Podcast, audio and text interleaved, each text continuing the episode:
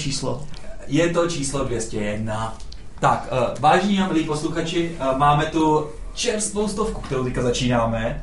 Natáčí. No, ona úplně není tak čerstvá, jak jsme zjistili na, během natáčení dvoustého CZ podcastu, který je zatím pouze na YouTube.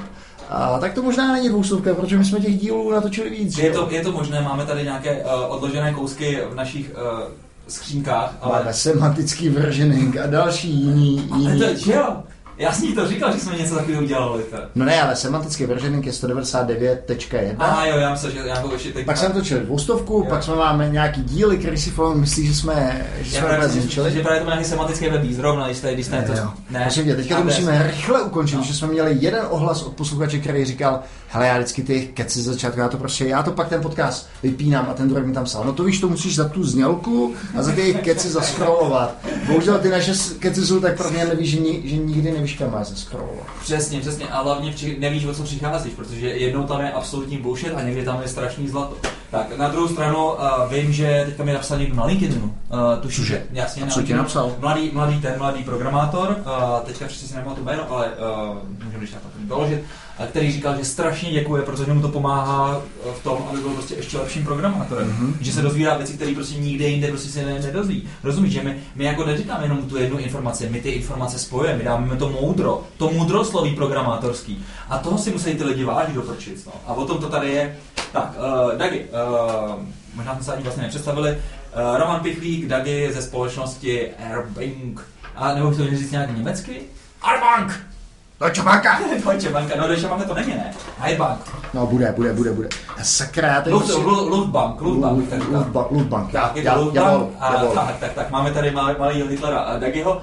A k tomu uh, Jiří Fabián Filemon ze společnosti Top Monks. A plno jiných. A já jsem Filemone tady chtěl dohledat jednu zmínku na Twitteru, kdy jsme, kdy my vlastně musíme ještě touhletou cestou po, uh, poděkovat konkrétním lidem z, uh, z Avastu. Za a předchozí díl. Za předchozí díl. A teďka nechci říkat to jméno špatně. Míla Seidl. Míla Seidl z Lukář. Uh, Musím teda trošku říct, že uh, ten zvuk byl takový trošku pofiderný, protože uh, Dagiho jsem při tom podcastu neslyšel, takže pokud vám přišlo, že navzájem na sebe nereagujeme, a tak to není proto, že bys nám nastupovali nějaký Alzheimer nebo podobně, ale je to prostě proto, že jsme to neslyšeli. Uh, tak koukám, že ten náš Twitter je zdrojem jako skvělých hlášek, jo? Takže... Ještě, ještě, ještě, bych, ještě bych teda dodal, že ten mladý Jinoch, který psal přes LinkedIn, se jmenuje Matěj Haša. Čau Matěj, zdravíme Čau, tě. Matěj. Jsme rádi, že se ti, že se ti podcast tak líbí. Řeholi, Poslouchat nás. Tak měli jsme mimochodem tam jednoho posluchače, který tvrdil, že slyšel všech 200 dílů, kromě Javičky. Je jeden člověk na světě, který slyšel všech 200 CZ podcastů a my jsme se ho zeptali, a jak si to zvládnu? A on říká, víte kluci, já dělal tři měsíce rekonstrukci bytu. Naši posluchači to samozřejmě slyšeli a viděli to live. Uh, no, nevidí, já vím, že ono to live asi podle mě nikdo nenašel. Okay. Jo, jo, jo, mě psali lidi, že to bylo fakt super, třeba Podobek a spol. A ono na začátku to nějak chvilku nešlo, ale i to ty skalní neodradilo. Ale oni teda blamovali to, Topmox, ne teda Google, že to nešlo. Proč? No, řekl, že to, to je strašný, ani to nejste schopni zajistit. A tak právě proto ti říkám, na YouTube, ty, no, právě proto ti říkám, měl by si, měl by si žít tím streamem, co máme na Twitteru. Třeba tady někdo psal, jo? to jsem vůbec neslyšel. Uh, Honza Špaček. Skvělá akce, vyhrál jsem trčko a ještě jsem se s Dagem vystřídal u mušle. Dreams come true. Hezky, hezky. A chceli jste spolu nebo jak to bylo? A, tak píše, že jsme se... Intermezzo, já chvilku, ty chvilku. Ne, píše, že jsme se, píše, že jsme se vystřídali, takže já bych řekl, že nejdřív já, potom on. Jo, jo, jo. No máme tady skvělý ohlasy, mimochodem jsme zmiňovali, a tady píše Zrská, aha, a to už je hodně starý, a to je starý, starý, starý, starý.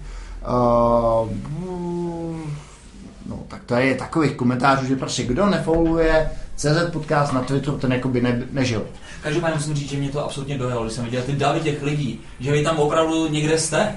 My tady, jak tady natáčíme, nevidíme vás, tak si říkáme doprčit, pro koho to tady házíme ty perly, těm, no ten programátor samozřejmě. A, a nakonec zjistíme, že vlastně vy toto stojíte, což je úžasné. Byla tam taková fronta, že já jsem myslel, že ne, nesvihnu začátek, protože byla výtah, nechápu, jak tam fungují ty výtahy. Absolutně neškálující výtahy. Taková, taková high-tech firma a ty výtahy, prostě to je takový bottleneck. Tam, když by podle mě vypnul požár, tak tam všichni uhořejí. To prostě není možné, aby to tady to vůbec byly schopni přes ty procesy dolů dostat ty lidi.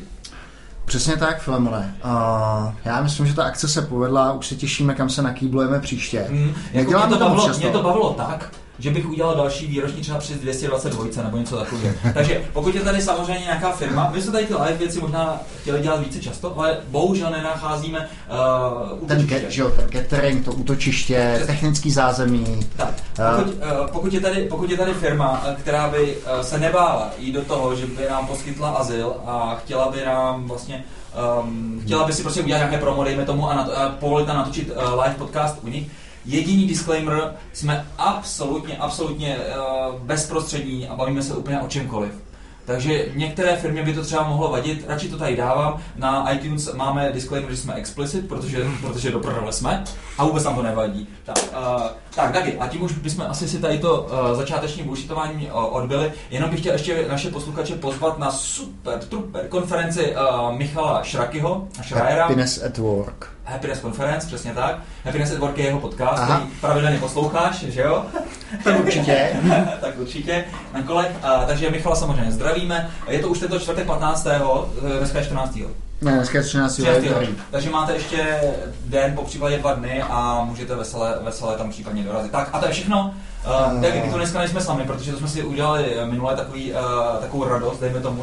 Tak a přidáme tady našeho hosta, což je Míla Votradovec ze Sniku. Mílo, máš teda hrozně netradiční jméno a já jsem se šíleně bál, jestli tvoje jméno, respektive příjmení nepopletu, protože jedna z otázek na CZ podcastu 200 byla, jaký trapas se vám nejvíc stal. A největší trapas byl, když jsme vždycky zapomněli příjmení našeho hosta, takže pak to bylo typicky tak, že jsme s Filomonem na sebe mrkli a řekli jsme, máme tady hosta, který se představí sám. Tak, tak, tak, ale já nevím, uh, upřímně řečeno, taky mně přijde Míla Otradovec má krásný český jméno, dokonce i uh, nespisovně napsané. Já jsem si právě bál, že, si, že to budeš Otradovec a ty jsi vlastně ten V, v Otradovec. Takže ve jako vítězství, tak uh, možná se uh, Mílo našim posluchačem představ. Počkej, spíš nám řekni, jak jsi se sem dostal tak. do toho podcastu. Eh, dostal jsem se sem tak, že jsem vám napsal no. úplně nejdřív proto, že jsem vám chtěl dohodit nějaký zajímavý hosty, protože jste si pořád stěžovali, že žádný nemáte ano. a že vám mají lidi psát. To bylo 100 dílů zpátky. To bylo asi 100 dílů zpátky. Pak už, pak už přišly ty davy, který... Ano, jo, jo. Ano, ano, ano. Uh, takže jsem vám dohodil Honzu Javorka a bych se potom dohodil sám a vlastně vyžádal si tady slyšení, protože mi přijde, že to, co děláme ve Sniku, je hrozně zajímavý a že bych chtěl, aby to tom vědělo co nejvíc lidí. Uh, odkud prosím tě ten náš skvělý podcast posloucháš, Mílo? Z jaký země? Uh, teďka aktuálně ho poslouchám z Anglie, kam jsem se přestěhoval právě kvůli práci ve Sniku. A jinak jsem začal poslouchat normálně v Čechách. Tak, uh, ty jsi, vlastně nejsi žádný uh, junior, ty už si tady prošel pár firmama, můžeš nějaký jmenovat? Uh, před, před Sneakem jsem pracoval ve vaší oblíbené Apiary, eh, který po akvizici vlastně v Oracle jsem tu stal ještě rok mm-hmm. a pak jsem se přesunul do Sneaku, kdy jsem si říkal, abych ještě nechtěl zůstávat v té korporaci. Úplně původně jsem začínal v IPM, pak jsem prošel nějakými menšíma českými firmama, mm-hmm. pak to teda bylo Apiary, který mě nadchlo startupovou atmosférou a možnostma a vším, co se tam dělo, skvělou kulturou a le Oracle je prostě už velký, je to korporát, hýbe se to pomaleji všechno, a se ještě nějaký mm. dobrodružství trochu. Uh, tak s Brexitem asi bude, ne? Dobrodružství. Nemáš strach, že, Ale vůbec, že, to že jako... špatně dopadne? Mm, co je to špatně dopadne? To jako nikdo neví moc, jak to dopadne vlastně. A, no právě. A Nikdo mě nevyhostí, nikdo po mně nebude chtít žádný víza, nikdo po mně nebude chtít vlastně nic. Zrovna včera jsem se díval, že tam je nějaká možnost zažádat si o ten pre-settled a settled status, mm. takže tam prostě nějakým způsobem jakoby můžu být a je to prostě... Přišel jsem tam ještě dostatečně včas na to, abych tam prostě mohl zůstat a pracovat dál. Tam asi jediný riziko je, že Libra najednou strašně vyroste, takže ty budeš strašně bohatý, takže toho bych se až tak to, A to, to, bych se taky nebál. Mm, já, to, já to riziko jsem ochotný podstoupit, když tak. jo, jo. Okay, okay. My už jsme tady několikrát řekli firma Snick, Snick, Snick, Snick. Uh, píše se to snyk.io je doména. Co děláte? Eh, děláme nástroj, který umožňuje programátorům používat open source balíčky bezpečnějc. Mm-hmm. Taky to heslo je prostě use open source, stay secure, mm-hmm. protože umožňujeme vlastně nějakou kontrolu závislostí pro spoustu jazyků a identifikaci, jaký tam jsou zranitelnosti, pokud tam nějaký jsou, a případně i nějaký návrhy, jak se toho zbavit. Jo. Buď se to dá udělat... Těch balíčků? Těch balíčků taky, ne, ne, ne. Těch zranitelností. A to tak, že buď můžeme doporučit nějaký upgrade na vyšší verzi, anebo máme dokonce i občas i nějaký peče. Že se přímo prostě dá opečovat nějaký konkrétní místo v kódu. Tohle je samozřejmě velký topik, protože uh, dnešní programátoři jsou uh, hodně líní a než aby něco programovali, tak radši nahrnou, hrnou uh, na hromadu všechny možné balíčky. Minule jsme se tady vlastně v jednom z předchozích jsme se tady dělali srandu vlastně tenkrát z toho velkého issue s leftpadem. Na, no, na NPMku. Na NPMku, uh, respektive na jQuery. A myslíš si, že to je lenost těch vývářů? Bych spíš řekl, že to je nějaký obecný trend, ne? Já si myslím, že obecný trend je koukat na Stack Overflow a stahovat balíčky. Ne, to byl, to byl trend před deseti lety. Jak je trend teďka? No ne, ne, ne. Um, nebo tak. to mě teda zajímalo, ty zase posunul to. Počkej, počkej. To, že programujeme způsobem, buď to, to najdu na Google nebo Stack Overflow, to platí dlouhou dobu, ano. ale No dobře, tak OK. Minimálně stejnou dobu platí to, nebo já jsem vždycky programoval, takže jsem na většinu věcí používal nějaký open source knihovny. No tak jasně, když to jsou nějaké prostě věci, které jsou fakt složité, jako třeba OpenSSL, tak to chápu. A to no, třeba i ten leftpad. Jo, my jsme použil leftpad. Tak tady left, máte. Leftpad tady máte štěstí, že, já už neprogramuju. Ne, ale... samozřejmě, samozřejmě lenost tě ctí, protože aspoň prostě hledáš cesty, které jsou, uh, dejme tomu, um, efektivnější než abys programoval každou píčovinu, to je úplně jasný. Tak, a vy teda děláte knihovnu, eh, teda respektive tool, který čekuje vlastně security vulnerabilities v těch jednotlivých jednotlivých jazycích, což je samozřejmě super. Ono vlastně ten trend tady takový je, vlastně v každém, každý ten jazyk uh, víceméně dříve nebo později budeme se tady s tím přijít, protože uh, co si budeme povídat, přes ty, přes ty knihovny je možný si zatáhnout všelijaké zvířátko a nemusí to být nutně jako security vulnerabilities, ale třeba nějaký těžební uh, Monero uh, skriptík a podobné věci. Teď nedávno, co bylo na PyPI, tak to nebyla security vulnerability, ale bylo to něco, co uploadovalo SSH klíče prostě někam jinam. Tak, tak, tak. Jo, protože... A to bylo omylem nebo chtěný? To vypadá, že to bylo asi chtěný. Jo, je to prostě... Ty, jenom tak, co by tak jako náhodou uploadoval tvůj, tvůj private jako SSH klíč. No. A vůbec si neumím bez, uh, bez takového toolu, jako máte vy, nebo bez těch toolů, které jsou zabudované přímo v těch jazycích, vlastně ty stromy procházet a furt se prostě držet up to date, jestli náhodou tam v týmí to, to tečko... bylo, že jo? Jako víš, jako, že si, si to nedokážeš představit, ale to byla realita, v no právě, který jako no právě, žijeme, že? no právě. On je tam ještě potom jako další problém a to jsou jakoby transitivní závislosti, ano, protože už nemáš tak. jenom ten, ty svoje závislosti, ale ty závislosti ti zavádí další závislosti. To je přesně ten stromek. A... Uh, jenom jsem to třeba při... No ještě teda jako no. mimochodem mně přijde, že zase jsou, tady ten problém je v různých jazycích, uh, řekněme, jinak tě může poskytovat Maven nebo v Java, že máme transitivní závislosti, které můžou být skupované na určitou verzi, takže to dokáže mm-hmm. zafixovat. V NPM tohle to dlouhou dobu neplatilo, nevím, jestli to platí dneska, Platí. Že to, že to můžeš, že to můžeš... Můžeš zafixovat? To je takový veselý koncept logfilu, který je zalokovaný většinou, ale občas ne. Aha.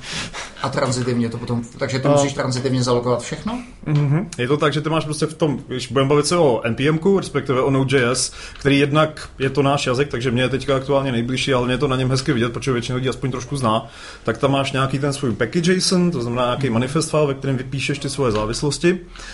A ty si potom instalují další závislosti. A když se z toho vytvoří ten logfile, tak v něm je vlastně rozepsaný celý ten strom, který tam je.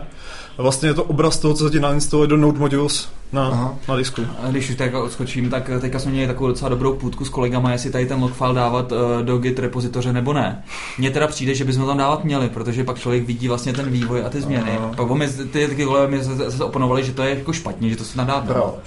Je to špatně. To je, uh, jak, jak, jak říká můj uh, tchán, oblíbená expertní odpověď je to záleží. Aha. A je to tak, většinou se doporučuje podle toho, jestli děláš knihovnu Aha. nebo aplikaci. Okay. A k aplikaci uh, to dávat a ke knihovně to spíš nedávat, protože třeba NPM dělá to, že ho nepublikuje a potom se to nezohledňuje, když se to bude instalovat právě hmm. jakoby transitivní závislost něčeho. Okay, okay, Takže tam vlastně můžeš vytvářet trošku Rozumím. takový falešný pocit, že tam něco je, i když to tam ve skutečnosti vůbec nebude. Jo. Když už tady bavíme o, o NPM, tak to samozřejmě má v sobě teďka nově, nebo celkem nově mi to přišlo NPM Audit uh-huh. a, MPA, a NPM Audit Fix, který vlastně aplikuje nějaký jejich peče a tak dále. To je něco podobného, co děláte vy, akorát, že vy to děláte pro víc těch jazyků najednou. Uh, my to děláme pro víc jazyků a co se ke mně dostalo jakoby feedback od našich sales a tak, tak většinou máme uh, lepší tu databázi, mm-hmm. že my se snažíme agregovat hrozně moc různých zdrojů, máme prostě takový ty velký CVEčka, co vychází jako bezpečnostní zranitelnosti, uh, vytahujeme si data z toho, vytahujeme si ještě z nějakých jiných databází a máme ale i vlastní security research Okay. Uh, to je dobrý u toho zmínit, uh, jestli jste zaregistrovali krásnou zranitelnost zip slip, která byla v Javě, bylo to vlastně rozbalování zipu, který mohlo výst k nějakým přístupu, k nějakým uh, citlivým souborům. Už tak nějakou dobu, ale To je asi v červnu, v květnu, to Aha, nějak tak se... to ne, to ono to je jako starý, ten No, koncept je hrozně starý, ale teď se objevila jako nová zranitelnost Aha. a to je výsledkem výzkumu našeho, Oh. našeho security týmu. Super, super. Ještě, jak jsem mluvil o tom, jestli ten problém existoval nebo neexistoval, já, si, já vím, že když jsem se bavil s někým, kdo tuším dělal pro JBoss, tak tam mi říkali, my každou third party knihovnu, která je součástí toho JBosse, já nevím, plásnu Commons login, tak my vlastně reviewujeme každý patch, který do té komponenty jde a teprve, když jsme jako OK s těma všema patchema, tak vlastně tady tu, tak uděláme třeba upgrade týhletý, týhletý knihovny. No v případě JBossu uh, to není jenom vlastně o security vulnerabilities a tam musí čekovat i licence, různý změny a tak, protože ty pak vlastně si můžeš vlastně dotáhnout uh, pěkný dáreček uh, v případě třeba LGPL nebo co, Hmm. což je vlastně, dejme tomu ne, um, um, Tak LGPL by bylo dobrý. AG, LGPL, AG, LGPL právě není moc dobrý, ono to není moc přesně totiž definovaný a je právě, že my jsme třeba v Systenetu tenkrát měli zakázaný jakýkoliv LGPL jako tam dávat, protože by nás na tom právníci mohli z jakýkoliv firmy takže, takže ta, ta, ta, ta, licence ano, ta byla zamýšlená proto, aby si ji právě používal právě v knihovnách, ale nakonec je tak uh, nepřesně napsaná, že prostě se moc nedoporučuje LGPL třeba používat. Ono je virální a to, co bylo vlastně LGPL, když jsi měl, když jsi dělal nějaký webový aplikace, že jo, tak LGPL byla dobrá v tom, že ty si ten svůj software nikomu nešířil, takže si mohl používat Ano. knihovny s LGPL, což Ano. bylo typicky Hibernate. Ale když Ano. máš její pokračovatel je AGPL a ta AGPL říká, i když máš na svůj serverový straně, prostě není to tam takhle přesně řečeno, ale znamená to, že když máš AGPL nějakou knihovnu, kterou nakoupíš skrze Hmm. firmní strom závislostí, tak to znamená, že i ten svůj vlastní kód musíš dát ven pod a, IGPL. Takže ty licence jsou samozřejmě dalším Jo. problémem tady těch Jo. K zřízených tomu- k tomuhle je důležitá jedna poznámka, že my kromě security zranitelností právě umíme i skenovat licence. Super. A máme tam vlastně možnost, jako můžeš mít alerty pro nějaký zranitelnosti, tak můžeš mít alerty i na konkrétní typ licence. Takže právě si můžeš nastavit, že když tam budeš mít AGPL, tak prostě dostaneš mail, je to špatný. A kdokoliv prošel uh, due diligence, tak ví, že prostě všichni investoři chtějí vidět prostě přesně list tady těch, tady těch závislostí, jestli tam náhodou prostě není něco, prostě, co by si vlastně zanesli do svého hnízdečka krásy. Ona ta AGPL je docela ta je docela zřejmá, jo, ale co je zajímavé, když máš potom licenci typu, já nevím, jestli to je BSD nebo MIT, nevím, která z nich, a, tak na rozdíl od Apache je nebezpečná v tom, že ty máš potom nějaký intellectual property, Hmm. který vlastně díky té licenci by si uvolnil public, takže to není jenom o tvém softwaru, ale je to i o nějakém dalším Patentu intellectual, tak. no, no, no, no, no. Mhm. A patenty. A já si vzpomínám, že vždycky, když jsme před každou dalším, dalším kolem investic eh, v Good Data jsme tady ten, tady ten No license to všichni. to bylo, to No. bylo šílen. Ano. Uh, samozřejmě Snyk není prvním nástrojem, který vlastně tady byl. Uh, kdysi tady byla společnost Black Duck, nedávno vlastně prodána, minulý rok prodaná vlastně firmě... Oh, Jak oni se jmenují? se- Takový, takový, já teď mi to No, nepadlo. já taky, ale, ale nevím. prostě, dejme tomu establish hráč, uh, čím se třeba vy lišíte oproti Black Ducku? Uh, Co já se líp? přiznám, přiznám se, že jako vývojář jsem úplně ten produkt neskoumal, to spíš Aha. nechávám jako na našich produkt manažerech, aby jako takhle si mapovali, co kde je za featurey, ale co jsem tak jako z, do, z doslechu a co si myslím, že je ten rozdíl, tak je to o tom, že my se snažíme jednak poskytovat i nějaký to řešení těch problémů. No, už, to, už, to, už to máme na záznam. Tak, a už to, už to, má- už to máme pane Sláček na záznamu. Pane klidně Takže to sír s viskou, to je prostě největší schvost, co tady máme a Oh. je to sírař Bepino Očeli z Piemontu ze severní Itálie, takže já si myslím, že tady našim hostům bude neskutečně chutno. A od, od, od pana Bepína jsme měli už vlastně sír s kaštanama, tuším. Je to tak, je to tak a tohle je ten jeho takový ten úplně nejvíc dekadentní sír, co vyrábí. Super, takže děkujeme za občerstvení. Tak, děkujeme. Díky, je to první product placement a reklama tady v tom podcastu. Tak, tak. Takže, Uh, jo, čím se lišíme? Uh, je to jednak tím, že se snažíme víc pomáhat s tím řešením těch problémů. ano. Uh, jednak když máme teda k tomu nějaký ten vlastní research, ale je to i tak, že se to snažíme prostě integrovat do nějakého jakoby moderního způsobu vývoje. Mhm. Mm-hmm. Takže je možný se integrovat prostě s GitHubem, je možný uh, mít check na pull request, jo? že když prostě přidáš knihovnu, která je zranitelná, tak ti prostě uh, GitHub neprojde na jednom z checků, jak můžeš mít, prostě, že musíš mít. Jasně. review jako jeden check a že uh, nevím, co tam ještě, může být strašně moc věcí, tak tohle to může prostě zaříznout ten pull request a vůbec se to nedostane do té aplikace. Jak, jak se to třeba teďka liší? Já vím, že GitHub taky občas od času posílá nějaký vulnerabilities, který máme v kódu, je, že bychom se to měli fixnout. Eh, Takže zase je to tak, že vy umíte toho víc? Uh, umíme toho víc, máme tím, že máme celý ten security tým, který je hodně zkušený, hmm. tak máme nějakou představu o tom, jak ty zranitelnosti víc fungují. Máme tam asi, si myslím, že trošku jsme v tom hloubš, trošku víc tomu rozumíme a umíme třeba trošičku líp identifikovat co je vlastně zranitelnost, kde, jestli to je dev dependency nebo není. Ano. Uh, typický problém, co mám s tím, tím GitHub, oni to taky zveřejnili někdy před půl rokem, nebo kdy to začalo, ano, ano, ano. tak um, já tam mám nějaký package JSONy a podobné soubory na testování, prostě jako fixtures v testech. Jo. A on mi to pořád hlásí, že tam mám chyby. No. A já pořád odklikávám, že mi to je úplně jedno. Jasně. Ale on mi pořád prostě spamuje notifikacema, že tam mám nějaký zranitelnosti. Jasně, jasně, jasně. Jo? Takže my se jakoby víc snažíme přemýšlet nad tím, co je důležitý pro mm. toho, kdo to používá. Mm-hmm. Jak vlastně vznikly DevOps jako koncept, že prostě už není jako o development a operations, ale prostě programátoři se starají o tu aplikaci, tak my se snažíme přijít s konceptem jako DevSecOps. Mm-hmm. Že ta securita není prostě doménou nějakého týmu zase, který je takhle někde zazdí a jenom se tam házejí takhle ty maily a otravují se navzájem, co kdo má nebo nemá dělat, ale že prostě ten vývojář sám je zodpovědný za to, aby tam ta, ten potenciál byl co nejmenší. Jasně. Uh, Umíte to teda čistě pro third knihovny, nebo ten váš tool to umí třeba pro nějaký dokrový image a další věci?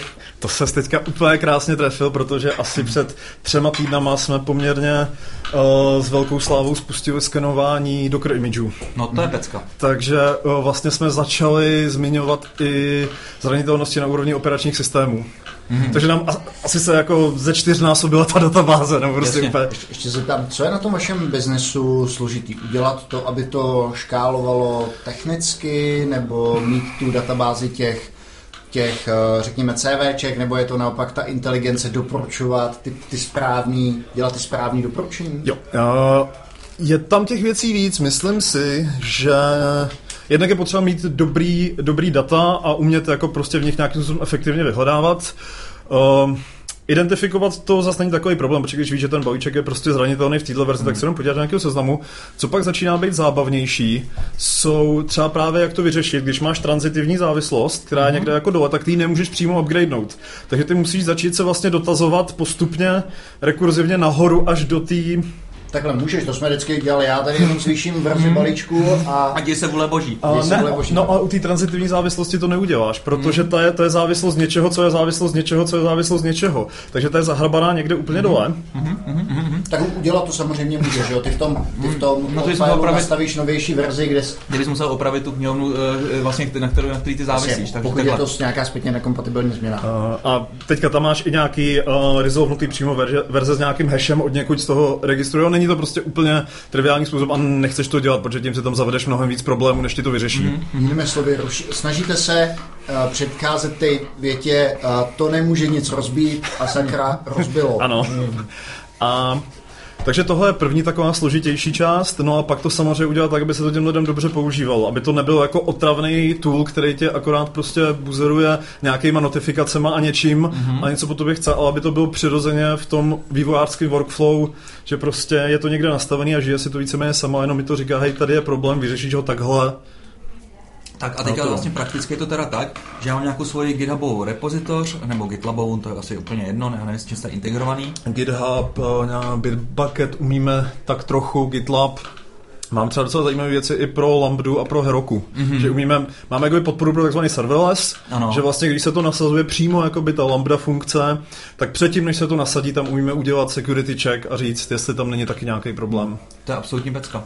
Já musím teda říct, že tak jak rezo, rezonovalo před nějakým časem DevOps, tak DevSecOps uh, teďka rezonuje taky. Hmm. Takže si myslím, že to je jedině správná cesta. A můžeš říct ještě nějaké oblasti, na které se zkoušíte uh, zaměřit, jestli nějaký jsou, protože typicky s čím jsme třeba bojovali my, to je jedna věc, jsou statické dependence, u kterých je ten check relativně jednoduchý, ale ty dneska třeba skrze Google Tag Manager a další věci vlastně můžeš získat nějaký exploity vlastně jak to říct, od third party, uh, third party providerů a další věci, jestli na něco takového uh, míříte. To je to ten Google? Google Tag Manager, ty vlastně, když... když... Oh, Tag Manager, jakože když si dáváš Google Analytics a podobně. Přesně, tag, tag, tag, jako já jsem tag, tag. Jo, tag, jasně.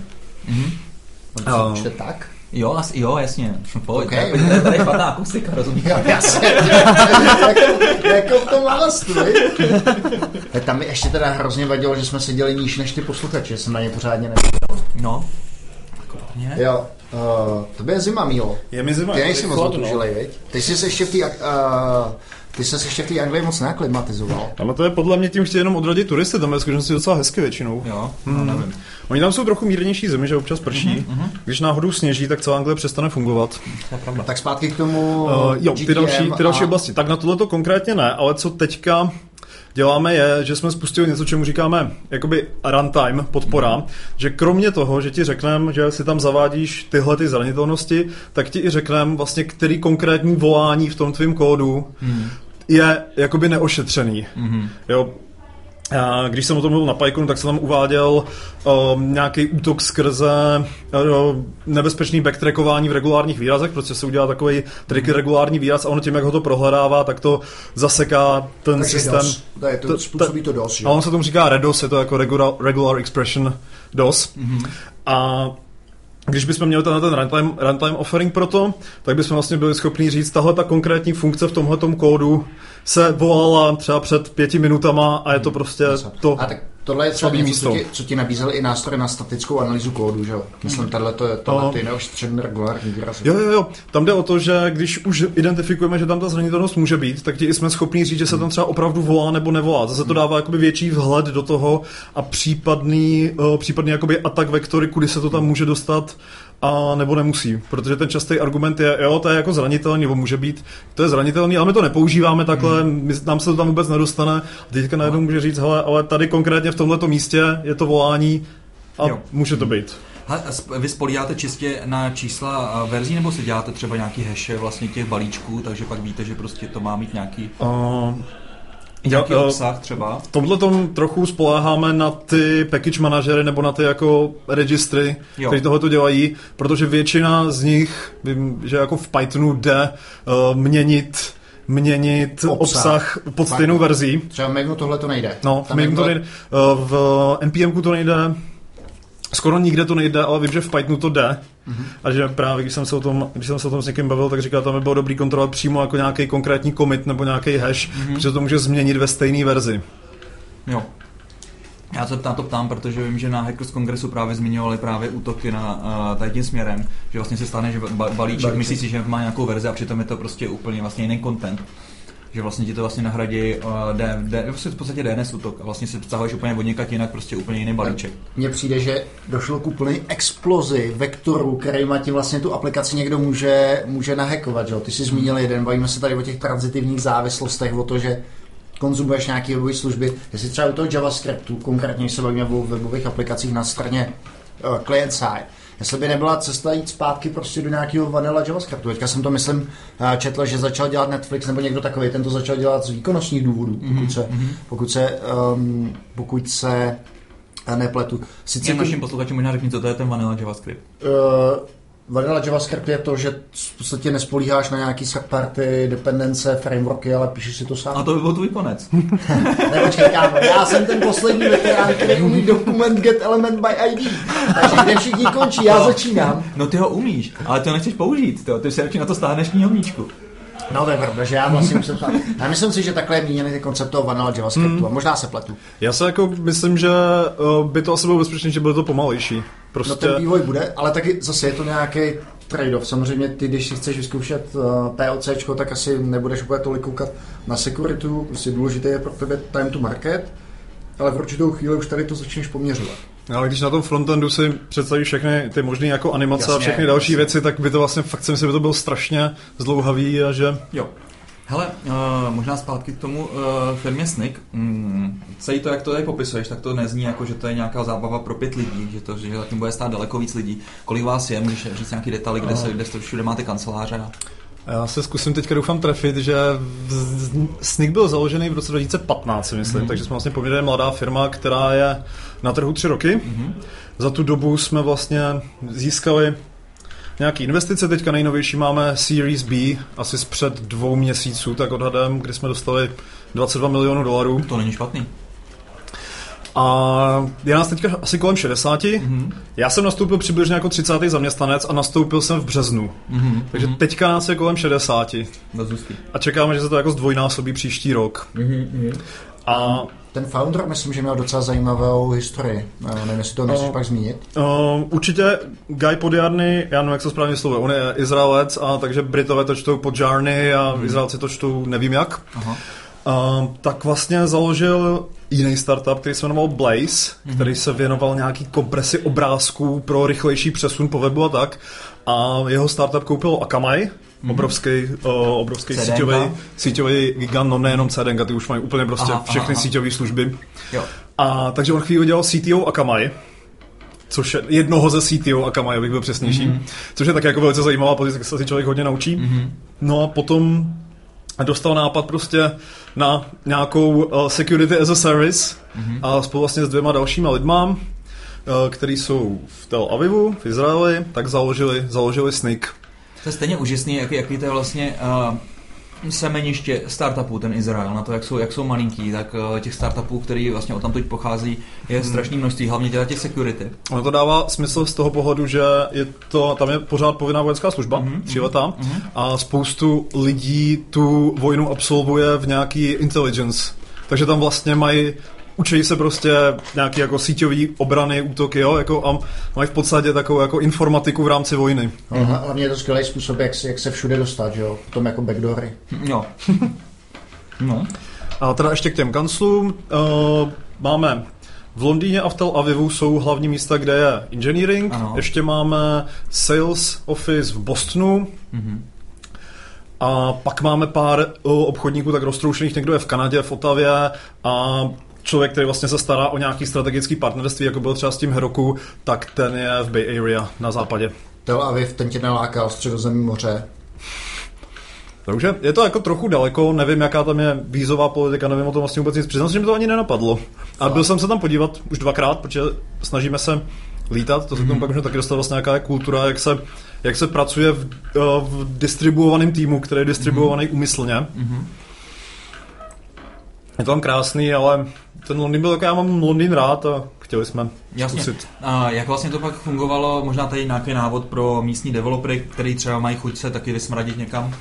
Jo. Ty jsi, jak jsi našel Snik, nebo na Snik jsi našel tebe? Pokud by, pokud by se někdo chtěl podívat a pracovat v Londýně, tak ať se mi ozve, to bude první věc. Mm-hmm. Protože ve Sniku hajrujeme pořád z Běsile mm-hmm. a jsme rádi za schopný lidi. Jak se říká, ve Sniku jsou ve Smiku. Neustále. A dostal jsem tam tak, že ještě když jsem pracoval v Apiary předtím, tak jsme se Snikem spolupracovali na nějakém projektu a já jsem i bývalé produkt manažerce ze Sniku pomáhal s nějakou integrací ah. Intercomu, tehdy jako platformy na customer support. A když jsem se teda rozhodl, že Uh, Oracle mě zatím tolik neláká, abych tam zůstal, že by se chtěl podívat někam, no. někam do světa, tak jsem právě té bývalé produktěžce napsal, že uvažuju o cestě někam a jestli jako neví o něčem v Londýně, protože jsem věděl, že je v Londýně, mm-hmm. A že nebo jestli přímo neví ve, o, o něčem ve Sniku, tak mě spojil vlastně s chief architektem ve Sniku a napsali jsme si, prošel jsem nějakým pohovorem. Uh, Beats API bylo plusem, protože se prostě znali. Jasně. Bylo to dokonce tak, že jako úplně poslední kolo, když jsem letěl do Londýna, povídal jsem, si, povídal jsem si s Gájem, tak on říkal, dobrý, dobrý, a chci si zavolat s Jakubem, protože se známe a chci prostě jako Vezmu se na tebe referenci cíleně to Jo, to já úplně slyším Jakuba tam v Oreklu, ne, tam v té tam v tam v tý, uh, místnosti takový to. Cože? Takže tady ta kurvička chce zdrhnout. Tak tě co o něm řeknu? Ne, samozřejmě, že ne. Ne, ne, ne. Jako, já, jak, jak, jak, když jsem... Já jsem představil ještě to kožené křeslo, jak tam Jo, přesně, úplně štědej to. Já jsem teďka viděl někde uh, takovou tu rychlou rotu, jestli si pamatuješ ten kreslený animák, tak tam byl takový kocur, který měl jo, jo, jo, jo, jo, jo, jo. Takový ty zlatý To nějaký italský jméno, podle mě. Ale hrál Kmotra, no. Já nevím, nevím. No to si takhle představu toho Jakuba, jak tam štíní. No, to je typický Jakub, ty. Ne, tak jo, jo, jo, to... jak ho to zkazilo. Takže okay, samozřejmě, samozřejmě super reference. Já jenom tady tomu přidám uh, to, co říkám pořád. Neustále prostě otvírejte si další a další uh, okýnka prostě, když pracujete. To, že pracujete někdy jako programátor, neznamená, že nemůžete pak prostě s tím člověkem se potkat za dva, za tři roky a úplně na jiný pozici. A takhle se třeba povedlo mně vlastně se nějakým způsobem postupně dostat prostě tam třeba, co teďka dělám a, a vlastně toho člověka, který byl pro mě prostě esenciální, to jsem potkal prostě někde, já jsem tam byl jako programátor, on byl prostě někde nějaký manažer. Nikdy mě nenapadlo, že spolu pak budeme jednou jako rovnej, rovnej. Jako, jako partneři. Jako partneři, přesně. Bylo chtěl říct, hlavně si ty dvířka nikdy nezavírej. tak, tak, tak, buďte prostě furt otevření. Buďte otevření všem. Tak. Rozhodně, jako tímhle to může jedině podpořit. A... Jak, tak. Jak, jak se ti funguje v eh, tom rozkročení mezi Tel Avivem a Londýnem? Uh, je to nastavený takhle od začátku, počítá se s tím vlastně veškerý firmní procesy a komunikace jsou prostě udělaný tak, aby to fungovalo. A kulturní mindset těch lidí? Uh, je takový, je takový správně mixnutý mezi těma Britama a těma Izraelcema, takže Britové jsou spíš takový ty rezervovanější, klidnější, mm-hmm. a Izraelci jsou hodně takový emotivní. Aha. On se to hezky potkává tak jako uprostřed, že si myslím, že si ty kultury vyměňují, uh, že nejsou prostě na těch hranách, ale snaží se tím trošku k sobě přiblížit. Přijde, když někdo takhle chtěl zjemnit vztah mezi Čechama a Američanama, tak to takhle uh, jak to říct, eufemisticky uh, popsal. Víš, jako, že to vždycky nefungovalo, vždycky to nějak prostě sakovalo a řeklo se, no, oni ty kultury jsou tak jako různý, ale díky tomu se vzájemně krásně doplňují Přitom všichni, kdo to byli účastní, tak vědí, že to byl totál, totálně jako disaster. Jo. Když si potom musel třeba filtrovat zprávy na Yammer nebo Slack, protože druhá strana by se tím uh, cítila pobouřena. Ano, ano, ano. Pobouřit. Tak to, tak to ne, tohle to jako není problém, jako zcela vážně, tohle to mm. není vůbec žádný problém a ta kultura je hrozně přátelská, otevřená a všichni jsou prostě, je to, uh, je to hodně plochý ta struktura, si zda máme už teďka nějaký týmy, který mm. má nějaký tým lídry a nějaký manažery a nějaký VP a mm. tak, mm. ale je to pořád, že můžeš přijít za CEO a zeptat se ho na něco, můžeš s tím mluvit, potkáváme se. Tak to můžeš asi v jakýkoliv firmě za ním přijít. Otázka je, kolik je mezi váma úrovní a, a jak hodně ty dokážeš ovlivnit třeba strategii nebo fungování té firmy. Já ji asi nedokážu ovlivnit a já nevím ani, jestli ji chci ovlivňovat, protože jsem, jsem dost přesvědčený, že tomu, eh, že moje role je nějaká a já, mm. oni mají zase jako větší background a zkušenosti a vzdělání pro to, co dělají, mm. ale můžu se na ní zeptat. A když mám pochybnosti o tom, jestli jako nějaká je, tak to nemusím prostě principem subordinace prostě jít postupně, ale můžu prostě za ním přijít a... A poslat do prdele, to je jasný. Eh, to asi jako můžu udělat, ale... ne, co jsem se chtěl zeptat, prostě Mílo, je to, když teďka můžeš srovnat uh, pracovní nasazení uh, v API versus pracovní nasazení ve SNICu, no, kde to bylo drsnější? Kde, víc, kde se víc pušovalo? To je no. asi tak stejný, když jo. je prostě nějaký crunch a když je nějaký deadline, tak se prostě dělá hodně. Vlastně on se, jak v API, tak ve SNICu se dělá asi hodně, ale je to takový, že třeba mě osobně ta práce hrozně baví, já si jo. to jako užívám. A myslím si, že tak to má většina lidí, že prostě dělají na tom, co je zajímá, že si můžeš hodně vybírat tu doménu, ve které se chceš zlepšovat, který se chceš věnovat, můžeš prostě přijít s tím a řekneš, Myslím si, že bychom měli používat tenhle tool, tady jsou k tomu důvody, tady si kolem toho vymyslím nějaký proces a zaintegrujeme to. Já třeba teďka víc tlačím, to bychom použili právě API pro nějaký mm-hmm. API design. Mm-hmm. Mimochodem Snick použil API ještě dřív, než tam nastoupil, takže není to, není to tak, že bych tam jako... Nenasadili tě tam jako takovou vešku do, do kožíšku. Vypadá to, že ne. Nebo, nebo to zmanipulovat tak dobře, že o tom ani nevím. No, no, no. A já takže se snažím přijít jako s procesem nějakého API designu, který, by, který jsem se naučil v API mm-hmm. a který mi přijde užitečný a můžu to udělat. Je to jako jenom, jenom na mě. Dobře, uh, když jsi říkal ty decentralizované týmy, jaký nástroje používáte běžně na výměnu informací? Uh, Slack. Slack je prostě Slack? naše hlavní médium. Knowledge base třeba? Uh, my používáme Jiru Aha. na skoro všechno, takže to jako si to Atlassianu, takže Jira, Confluence, na Wiki a na jo. podobné věci. Jo. A, a zdrojáky máte kde? Na Bitbucketu? Na GitHubu. Na GitHubu. Na GitHubu. Uh, máte něco podobného, jako mělo uh, API v podobě SRE nebo Dash s kódem až do produkce? Jak tohle to funguje? Uh, Nemáme, nemáme SRI. Mimochodem, uh, já jsem vlastně, když jsem končil v API nebo v Oracle, jak jsem právě byl pod Láďou prskavcem v SRI. Taky jsme měli tady? Takže nemáme, je to opravdu takový to no-ops prostředí, že prostě všichni programátoři mají přístup k infrastruktuře, kde teda používáme Kubernetes, protože Máme, jako architekturu máme mikroservisy, mm-hmm. jak hezky říká náš VP of Engineering. Když jsme začali, tak byly hype mikroservisy, tak máme mikroservisy. Mm-hmm. Ale ono to má jako svůj důvod, jo, že my vlastně nepotřebujeme žádný stav v těch servisách, ano. je to prostě jenom opravdu request response a máme nějaký výsledek. No a běží to na Google Cloudu a všichni vývojáři, kteří projdou on-call tréninkem, tak mají normálně přístup hmm. přístup uh, k produkci hmm. a jsou schopni uh, tam vyřešit problémy. Nasazujeme mergenutím pull requestu, tam není, tam není potřeba ani žádný takový ten jako potvrzovací tlačítko nebo tak, to prostě jakmile se mergene do nějakého masteru, tak se to nasadí. Co se stane, když se to rozbije? Jak se o tom dozvíte? Uh, máme monitoring, používáme Pingdom, používáme PagerDuty na alerting, a já si zase Pingdom je jako hlavní, hlavní věc, mám tam možná ještě nějaký, nějaký další čeky potom, to si teďka přesně Hmm, nepamatuju. hmm. Hele, a ten, a ten business model, respektive pricing, teda u toho vašeho toolu vypadá jak? Prostě open source? Uh, pro open source, tedy pro public uh, repozitáře třeba na GitHubu je to zadarmo. Mm-hmm. Um, a pro private je tam nějaký omezení na 200 testů za měsíc. Je to takový, jako, že když si prostě budeš dělat nějakou vlastní knihovničku a budeš ji chtít bezpečnou, tak to můžeš používat zadarmo a jsme rádi. Jo, ten open source se snažíme podporovat. Jasně. No a pak je to prostě odstupňovaný podle nějakých eh, podle nějakých feature, eh, kdy máme nějaký pak základní pro menší týmy, menší firmy, které toho tolik nepotřebují, až po jako velký enterprisey, které, pro který třeba umíme eh, dát i on-prem řešení. Jasně. Takže to nemusí být jenom, je, jenom SaaS, ale může to být i on-prem, běžet to někde prostě. Jak to, jak to udržujete potom, jak to říct, jak to testujete, udržujete up to date, když máš jedna je deployment do eh, GCčka, který vypadá nějak, ale přece do toho on-premise prostředí to musí být šílený. A používáme něco, co se jmenuje Replicated. Mm-hmm. Je to služba, která v podstatě umí vzít ty naše Docker image, které se nasazují do toho Kubernetes klastru a umí to prostě celý splácat nějakým způsobem dohromady a potom má nějaké svoje požadavky, jak se má tato služba rozběhnout u toho zákazníka. Mm-hmm. Takže, takže ona pak třeba hlídá to, že ta aplikace zrovna nepoužívá, že tam je nějaký jako maintenance window a tak, jako, aby to bylo poplatný vlastně těm procesům toho zákazníka. Uh, to, docela si asi řeší už, to si už Mhm. asi řeší ten zákazník sám, že on prostě dostane jako nedostane už asi CDčko nebo jako nějaký zip, ale dostane prostě nějakou, nějakou věc, kterou se jako nainstaluje sám a když vyjde nová verze, tak prostě dostane nebo si stáhne novou verzi. Chtějí to ty zákazníci, to on-prem řešení. Chtěj, chtěj. Chtějí. Máme, a, důvod, a nevíš, eh, jaký je ten důvod. No, bezpečnost a prostě izolovanost, když třeba mám, jednáme třeba s nějakýma bankama nebo tak, tak ty nemůžou se vlastně připojovat nikam. Je to jako ta ještě větší jako hmm. security, že fakt jsou v nějakým až air-gapped takzvaně prostředí, který nemá vůbec konektivitu nikam. Pak tam přijdou ty uh, zaměstnanci, kteří jsou samozřejmě nespokojení, protože jim furt admini skanují jejich kompy a přitáhnou si tam vlastní Wi-Fi hotspot, který si tam pak napojí do toho, do, toho, do, do, do té sítě. No to už jsem taky zažil.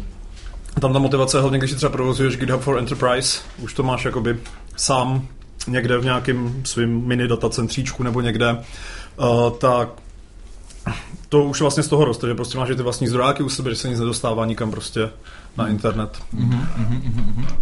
Přijde mi to teda jako dost, dost obskurní dneska, ale, ale OK, chápu. Vůbec ne. Eh, Ono na, na druhou stranu se ukáže, že když máš dev sec ops, tak možná to sec uh, nebudeš tolik potřebovat, že se ty kluci kopou vlastní hrob. Hmm. Myslíš, že ne? No, potíž je v tom, že já si pamatuju, když jsme dělali vlastně tenkrát video, tak bylo přišlo to 2013 nebo 2012 nějaký nařízení, že vývojáři obecně serou na security, že vůbec vlastně nezajímá to, jak tam prostě, víš to, a tenkrát to prostě byly nějaký um, základní prostě issues, prostě jak kde si dělat formuláře, prostě zabezpečený a takovéto věci. A, a tenkrát jsme tam prostě měli jednoho security experta, vlastně to byl kamarád Tomáš Rosy, který vlastně dal dohromady celou nějakou příručku to, jak vlastně na co si prostě programátoři mají dávat pozor a tak dále. Ale všem to bylo psaný, ne? Prostě. Což vlastně tady přichází Snake, který prostě v podstatě to kontroluje, ano, jeden z těch vektorů, protože samozřejmě všechno neskontrolujou. Další vektor by mohlo být prostě automatizace přes, eh, přes našeho milého spaze Spač, Špačka, um, Honza? Jak se jmenuje? Michal Špaček. Michal Špaček, přesně tak. Takže ten by tam moc mohl dávat nějaký takovýhle jeho testy speciální, takže vlastně ta by opravdu byla jako automatizovaná. Myslím si, že to je, že to je super, protože obecně ta security je vnímaná jako něco, co se neustále musí sledovat, Furt nějaký baletiny, který si chodí a ty vlastně musíš furt se udržovat, prostě co se děje, pokud se nejedná o věci, jako je třeba hardlead nebo, nebo podobné podobné věci, které jsou prostě profláknutý bulvárem. No a pak je to prostě, že to jsou složitý věci občas, jo. A No mně teda přijde, že já nechci říkat, že to není složitý, ale, ale že to je spíš o hromadu těch věcí díky, díky rozmachu cloudu a, a tomu, jak se dneska ten software dělá, tak buď to ti můžou poskytovat ty cloudoví vendoři, kde ty to máš, že jo, typicky dneska už si nejdeš koupit nějakou F5 a, a podobný WAF, Web Application mm. Firewall, ale je to něco, co má co má ten provider u sebe, oni mají vychytan prostě DDoS protection, stejně takhle si můžu koupit uh, něco, co mi bude sedět na té mojí CICD pipeline a bude mi to skenovat nejenom third party knihovny, ale i, ale i ty image, takže vlastně potom ti z toho té klasické security zbyde akorát někdo, kdo ti bude spíš psát procesy nebo verifikovat procesy, mm. pomocí kterých ty, ty vyvíjíš nebo interpretovat nějaký PCI DSS a podobný, podobný uh, specifikace. Takže to je jako, že jsou organizace, které si nadizajnují obří security oddělení, který je potom nepřítelem všech, to si myslím, že pomalu bude, bude ustupovat. No. Stejně, stejně jako s cloudem ustupovalo to, že si někdo že měl někdo obrovský prostě operations oddělení. No. Prostě mm-hmm. To bude komodita, kterou ty do toho zapečeš a, a nebudeš ty lidi potřebovat on-site. Já si jako myslím, že to bude ustupovat, ale hodně pomalu. Že prostě ty fakt velké firmy mají fakt velkou setrvačnost. No, to je spíš o tom, že ty oddělení tam mají svoje způsoby, jak jak ukazovat, že, jak, jak těm stakeholderům dokazovat, že, že, že jsou ty, které tam vlastně musí být a že to bez nich nejde, ale, ale ten trend je podle mě jednoznačný, takže možná, že jo, někde, někde tuhle tu zákupovou válku budou ještě 5-10 let uh, vést, ale ten trend je podle mě proti ním neuprostný. A vy třeba teďka, když děláte tu Airbanku, tak ji děláte kompletně v cloudu otevřeně? Mám, jsme Fashion, máme kompletní deployment Fashion. Aha. Hmm. Tak se podívej na Monzo N26, No jasně, další... tak neberu Revolut a tady ty, to je jasné. Proč ne, proč nebereš, to je normálně finanční služba, která musí být... Neberu je prostě si jako fresh, ne, prostě. Ale dejme tomu Airbanku jsem vnímal jako, dejme tomu, takovou tu klasickou, klasickou my, banku. My nemáme s tím kódem, který vznikl v České Airbance nic společného. Aha. To je jenom brand. My se dokonce asi ani nebudeme jmenovat Airbanka. Já nevím, jak hmm. se budeme jmenovat. Bank, jsem ti to říkal. tak. A, takže jo, takže stavíme to v cloudu a neměl by s tím být vůbec žádný Aha, problém. to je zajímavý, no.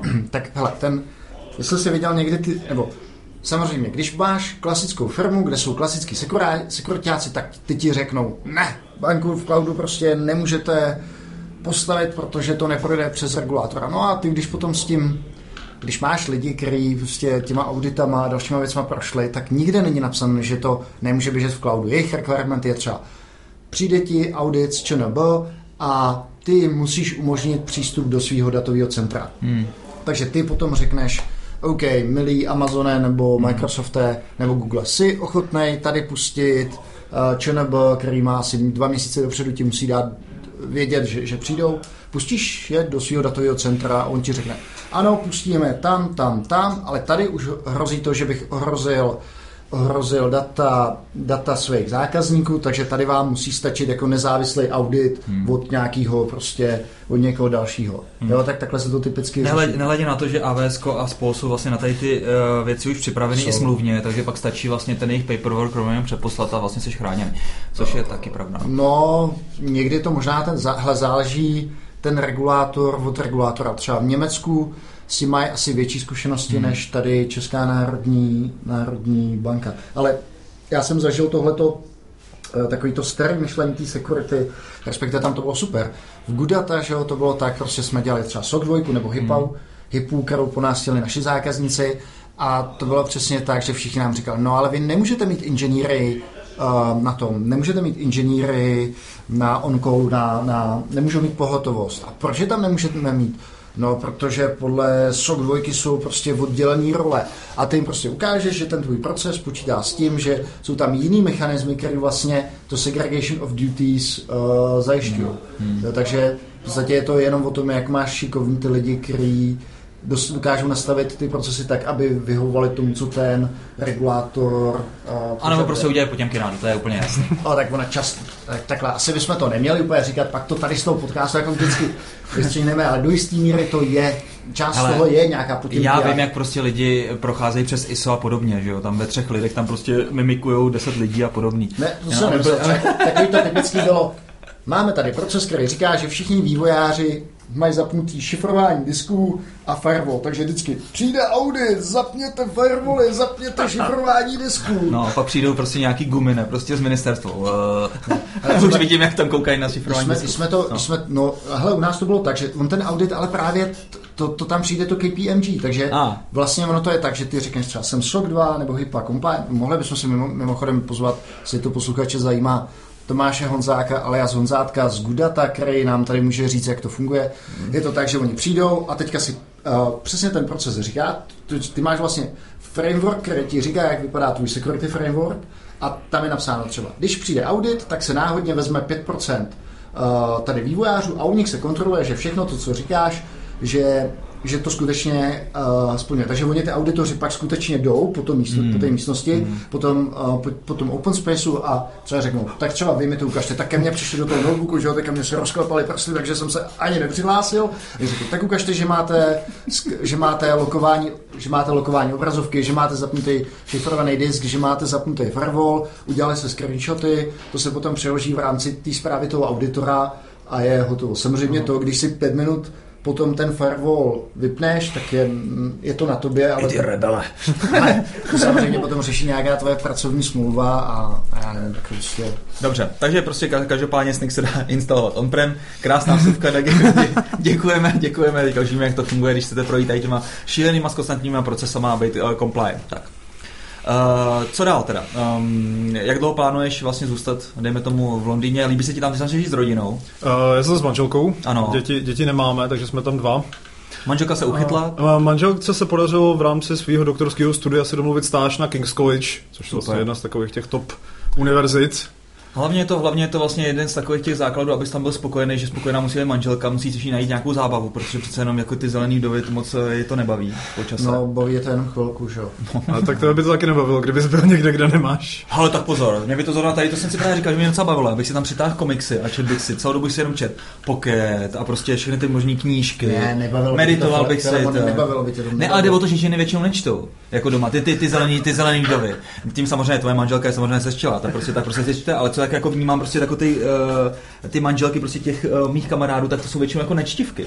Jo? Dobře, tak musíš mít nějaký smysl toho uh, každodenního života a to teda neznám moc lidí, který by to bylo, že si jenom budeš číst. Fakt. Mě by to bylo třeba 14 dní, ale potom bych jako... A zrovna ty, tak ty jsi takový přes tu, přes tu vojenskou literaturu. No ale tak uh, asi bych hledal nějakou, nějakou zábavu, že jo? No, tak jako by si tam našel v okolí. Teda.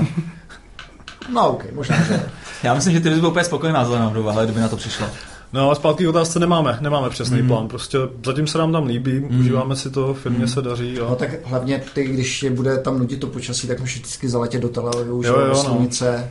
No. Teď jsme se tam nedávno koupali v moři, někdy na konci října. Pecka, pecka. No každopádně Snik, to tak vypadá, že má krásně našlapnuto na to, aby byl integrován přímo do GitHubu nebo do nějakého podobného toolu, protože to si myslím, že buď to AWS, Azure nebo kdokoliv prostě po vás nakonec šáhne. Takže to si Kolik myslím, vám že říká jako... CEO, že bude, bude IPO nebo, nebo exit? No, neříká. Jak velká je ta mrkvička, no, pověz. žádná, žádná konkrétní čísla nejsou, co jsme se o tom bavili, tak říkal, že uvidí, jak se to bude všechno vyvíjet. Jako Roman Staněk za 18 měsíců? no, no, no. Ne, ne, Nicméně při 22 milionech vlastně investice, to už je prostě firma, která je valovaná pěkně. Miliard. Ten bude tak miliarda, bude valuace 50 násobek. No, to bude víc, ale to já si myslím, že to bude tak okolo 80 milionů dolarů. to tak no, ne, ne, počkej, počkej. Při investici Říká se, že to, je to, je to různý, je to průmyslová konstanta, jasně, že jo. To, co se uvádělo vlastně, když jsme zveřejnili, zveřejnili investici, tak to valuace někde kolem 100 milionů. Tak, no. Počkej, takhle, valuace, ale to, aby to za kolik by to, dejme tomu, dávalo smysl to No to ne, to, to, to, to je jako neví, že jo. Ale jako poptávka, nabídka, no, prostě. Tak, tak, tak, tak, tak, tak. A stock option plán máš? Mám. Super. Děkujeme. Já si myslím, že to bylo krásné vyprávění. Ještě jednou vlastně tady, pokud e, byste někdo měli zájem se dostat do SNIKu a pracovat vlastně v Anglii, slyšeli jste od Míly, velmi poutavý vyprávění. Já si myslím, že pro programátora je to fakt super, super job. Pracuje se tam na hezkých věcech a, a, a prostě přímo vlastně na těch mm, Jednak vlastně se zůstanete vlastně na, na té cutting edge, takže prostě furt máte přehled vlastně, pokud prostě víte, pokud máte třeba třeba Ruby, vy tam máte těch frameworků strašně moc. Ne, Ruby to bylo, když ale tam mají Ruby. Máme, máme Ruby, máme Ruby. Jako... Vím, ale Hele, Dagi, Sora. Tak řekni Elixir, nebo... Elixir nemáme. A jak je Elixir? No, vidíš to. No, vidíš to na Gitu. Nebo goučko. Máte goučko? Máme, máme. Máte Ale goučko. Ruby je jeden jakoby z uh, prémiovějších jazyků, že máme jakoby nejlepší podporu máme pro JavaScript, tak. teďka pro Javu hodně tlačíme a pro uh, Ruby. He, to, tak. co, ale to je takový, to už přesně, ty jazyky, které tady eh, Míla vyjmenovala, tak to jsou takový ty, řekněme, mastodonti. Čím, čím, že teď ty programuješ? Pověs Já v ničem, že? No. A ty v Excelu, takže jsme na to přibližně stejně. No, dobře. Není to tak? Není, není to. Jako dneska jsem vyřešil tak, tak šílený no, issue, že, že... A v čem jsi to vyřešil? Ale, ne, ne, ne, Ruby teďka neprogramuju, ale jako když prostě teďka zrovna teďka v Clojure třeba. Tak. No, tak máte Clojure? Nemáme Clojure, tam to, tam to budou asi dependence. Ale já ani neprogramuju, já, já jsem prostě jenom, jenom si poč, poč, počnívávám. Přijde mi to strašně zajímavé. Takže velký kámo s polskou notací, jo? Jo, aha, no možná. Asi jo. Tak jo, uh, takže určitě kontaktujte Mílu Otradovce, uh, my dáme samozřejmě kontakt. Uh, Tak a kdyby vás zajímalo něco z toho, co jsme tady dneska probírali, to znamená Secure Ops, eh, případně dalších věcí, tak nám určitě napište, aby jsme to věděli. DevSecOps, DevSecOps, všechno, co DevSec, vás zajímá, tak vás se, DevSec. vši, se, se vším vám samozřejmě můžeme pomoct. Uh, a mějte se hezky. Ahoj. Ahoj.